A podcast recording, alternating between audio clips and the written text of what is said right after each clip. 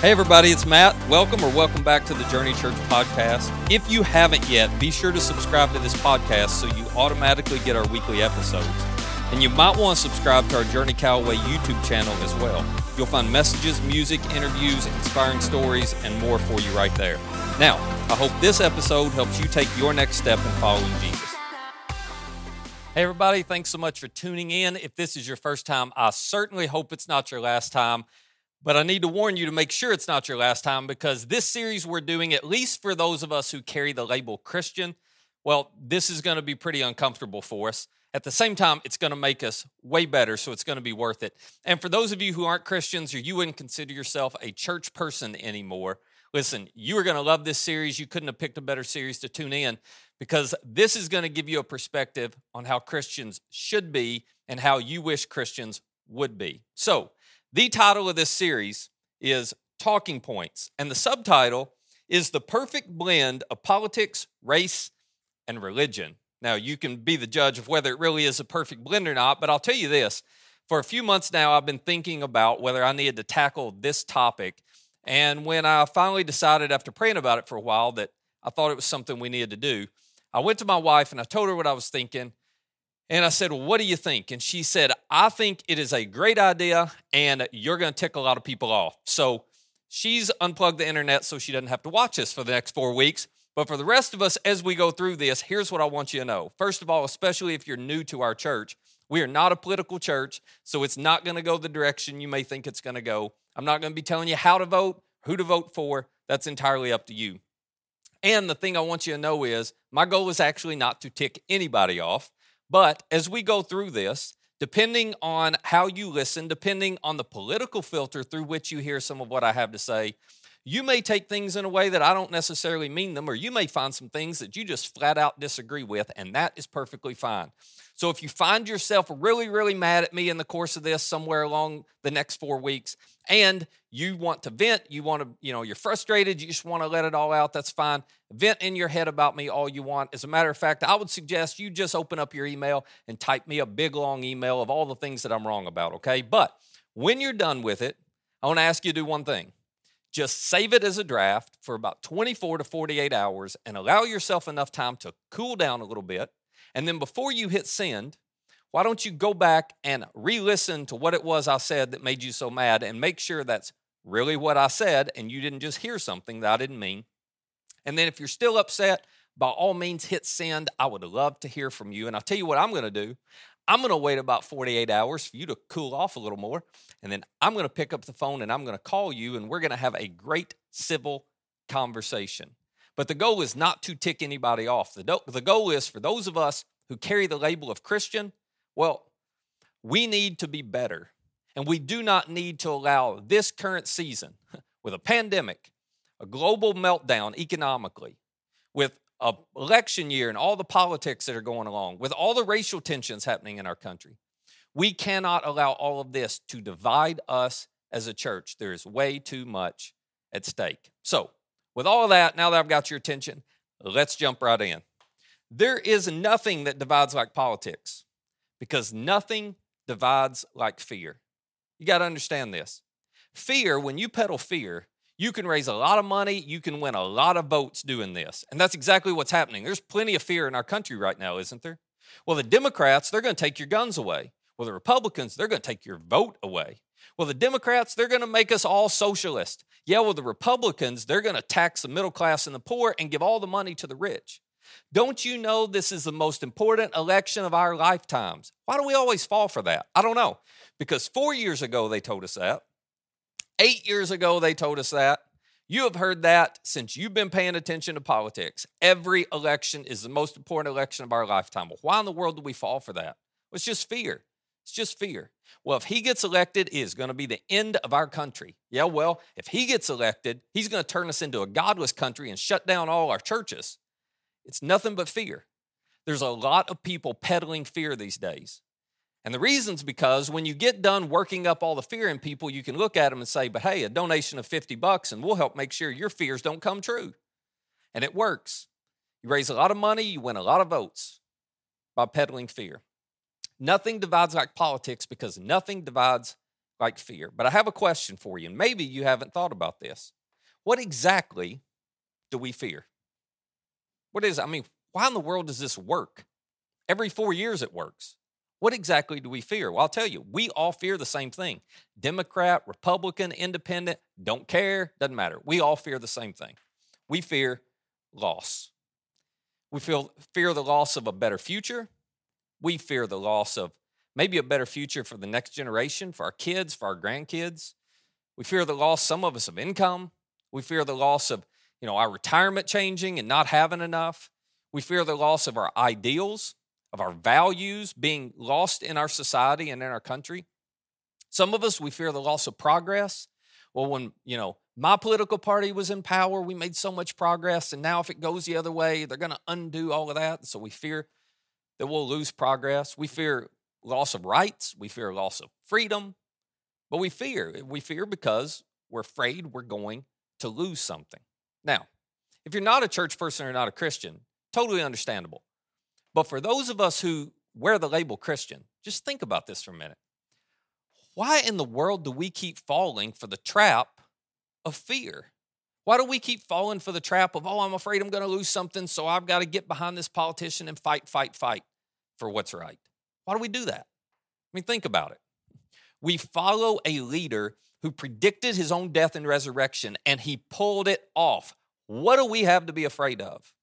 We follow a leader who in the first century, and think about this, in the first century when he walked this earth, there was not a democratic republic. There was a Caesar. There was an oppressor. There was a, you're going to do what I tell you to do. But he didn't walk around in fear. He didn't fall for the trap of, well, you're going to lose, you better do something, Jesus. So what in the world are we doing falling into the trap? Why in the world would those of us who are followers of Jesus choose to voice our political view in such a way that it divides us? Why would we choose to voice our political view in such a way that it devalues anyone who disagrees with you? Why? This is a tough question, okay? Why would those of us who are Christians treat a politician or a political party as if they are our savior? And you're thinking, oh, I don't do that, Matt. Really? Well, let me ask you a question. What do you think about most? I mean, over the last few weeks, you spent more time thinking about Jesus or politics? You spent more time talking about Jesus or politics? What do you post about more on your social media, Jesus or politics? Some of you, you're treating your political party, you're treating a politician as if they're your savior. This is why you get so worked up and passionate about your political view, because you have put your hope in that person to make everything right. And part of the reason I'm doing this series is, one, that approach will divide those of us who follow Jesus, and there is so much that will be lost as a result. There's too much at stake for that to happen. But I'm also talking about this because if that's the approach you take, you're always going to be left disappointed. Matter of fact, let me get you to think about this. If everything went right, would everything be right? Here's what I mean by that. If you had the power, I'm going to grant you the power to make sure everything in the election this year went just right for you, okay? Not for the people around you, just right as far as you're concerned. So you had the power to snap your fingers, and every politician you wanted to get elected got elected. You had the power to snap your fingers, and you had the president you wanted, the vice president you wanted, you had Congress, Senate, and the House of Representatives controlled by the party you wanted to be controlled by. And let me go ahead and give you enough power. You could change out any Supreme Court justices you want to, okay? So you snap your finger and they're all Republican. You snap your finger and they're all Democrat. You snap your finger and they're all who you want them to be. If everything went right in the election, then would everything be right for you? No. You would still have problems. No. The people that you want in those positions, well, they wouldn't always do what you want them to do, would they? If everything went the way you want it to politically, it still wouldn't change everything in your life and make it all just like you want it to be. Now, politicians promise they can fix all our problems, and I understand that. They're trying to get elected, but you should know this by now, and so should I. They don't have the power to fix our problems.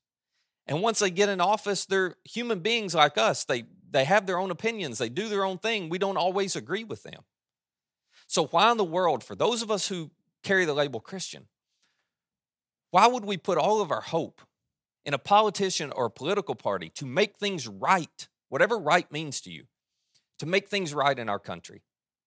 Why would we treat them as if they are our Savior? You see, what we should be known for as Christians, what we should model, the behavior that we should practice over and over again, is we should show people how to disagree politically and yet love unconditionally. If we're going to be known for something, it shouldn't be, well, those Christians are all Republicans. Those Christians, they just love the No.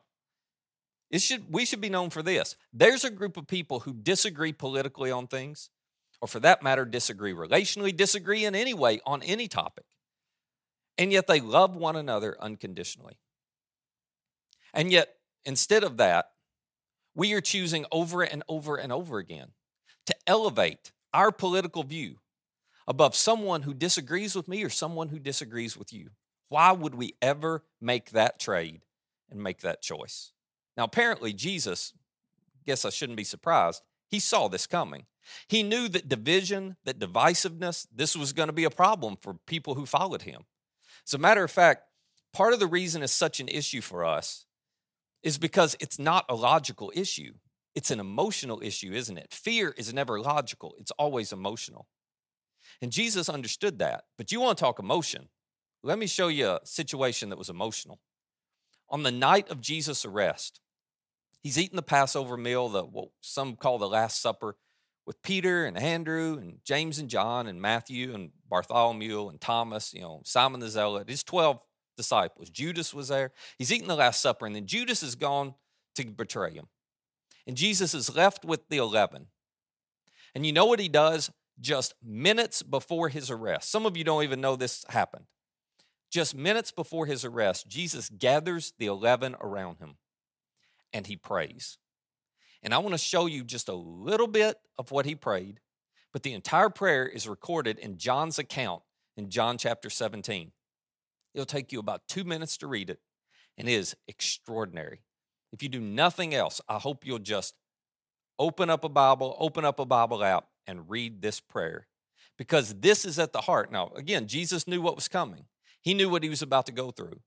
And in this last moment of darkness, can you imagine, before he endures all of this, Jesus expresses through a prayer exactly what is on his heart and exactly what he cares about most. John begins the account with these words. He says, after Jesus said this to his disciples, he looked toward heaven and he prayed. Here's how he starts his prayer. Father, the hour has come. In other words, what I came to this earth to do, well, it's time. Jesus knew exactly what lay ahead of him in the next few minutes and hours. He knew he was about to go through something so debilitating, so humiliating, torture, persecution, pain, suffering, agony, nails being driven into his feet and his hands after he'd been beaten, after he'd been scourged, after he'd been mocked, after he'd been spit on. He knew exactly what lay before him, and he's praying, and he says, okay, Father, the hour's come. I know I'm about to go through this. So, glorify your Son. Now, the word glorify is just a fancy way of saying, would you put the attention, would you put the spotlight on me? Why? That your Son may glorify or put the spotlight on you. Now, this is not an ego thing, because remember, Jesus knows exactly what's about to happen. This isn't Jesus saying, hey, would you bring all the attention to me, God, so that my ego gets puffed up here and I feel good about myself. This is Jesus going, I'm about to go through the most humiliating, debilitating thing possible. But would you put the spotlight on me when I'm on the cross so that through my death and resurrection, I can put the spotlight on you. This was his heart as he began to enter these dark, difficult moments. But then his prayer shifts. I want to skip down a little in the prayer, but he begins to pray not for himself. He begins to pray for others. Here's what he says next, verse 11. He says, he's talking to his Father again, I'll remain in the world no longer, but they, who are they? Well, all of those first century followers of Jesus. He says, but they're still in the world. I'm coming to you.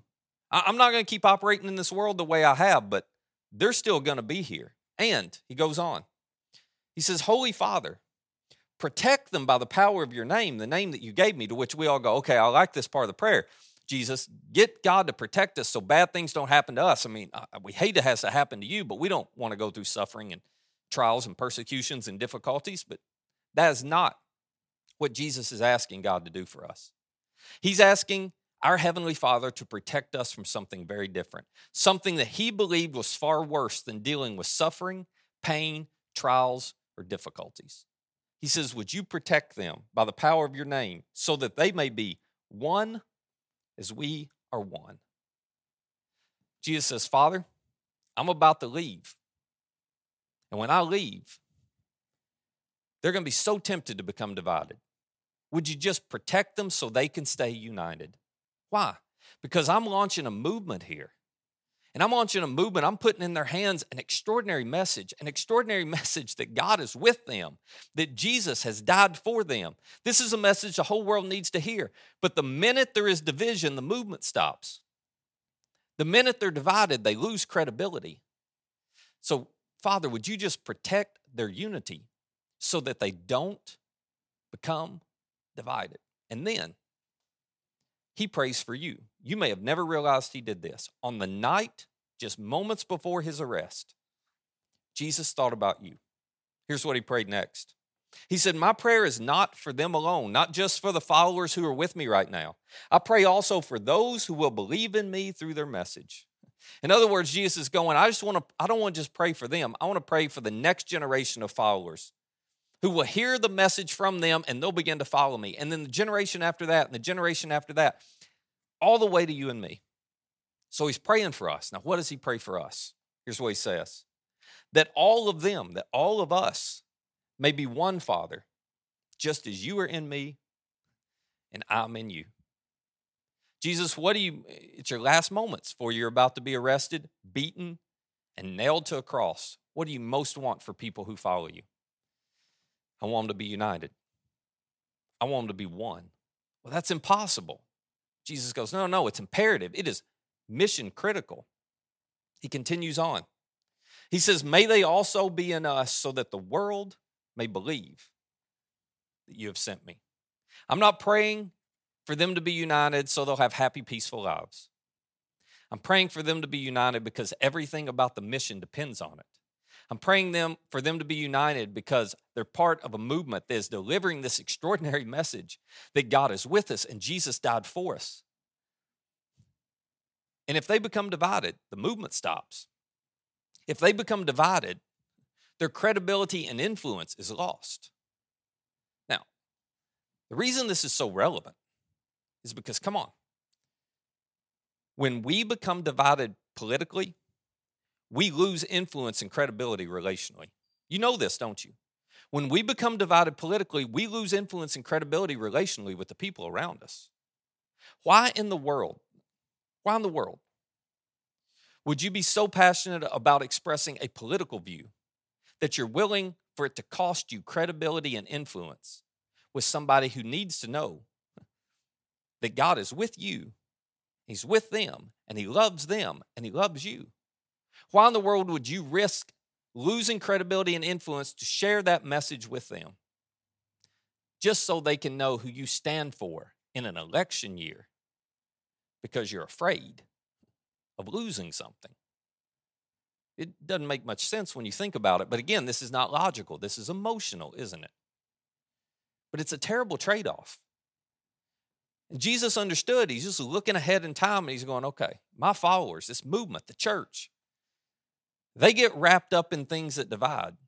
They're going to lose their ability to do exactly what I put them on this earth to do. When we become divided politically, we lose credibility. We lose influence relationally. So I have a question to ask you. And I hope you'll give some serious thought to this, okay? And we'll unpack this over the next few episodes as we go through this series. The question is this. Are you willing to evaluate your politics through the filter of our faith instead of creating a version of faith that supports your politics? Let me tell you what I mean by that.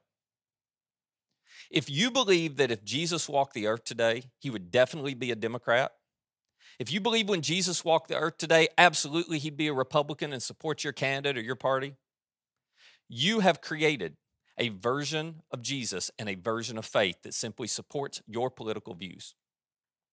You're not following the real Jesus. You've lost sight of who he is. You see, if Jesus were on this earth today, I can tell you exactly what he would do. All you have to do is look at the gospel accounts of his life. There would be certain parts of your political party's platform that align with his values and he would agree with, and there would be other parts that do not align with his values and he would speak out against. He wouldn't be beholden to any political party. He would be beholden to the values of the kingdom of God, and there is no political party that reflects those values perfectly. So my question for you is this: if you carry the label Christian, are you willing to disagree with your favorite politician? Are you willing to disagree with your favorite political party whenever their position, their values, their stance, or their behavior is out of line with Jesus and his character and his values? Will you elevate what he says to be true above what any political party asks you to do?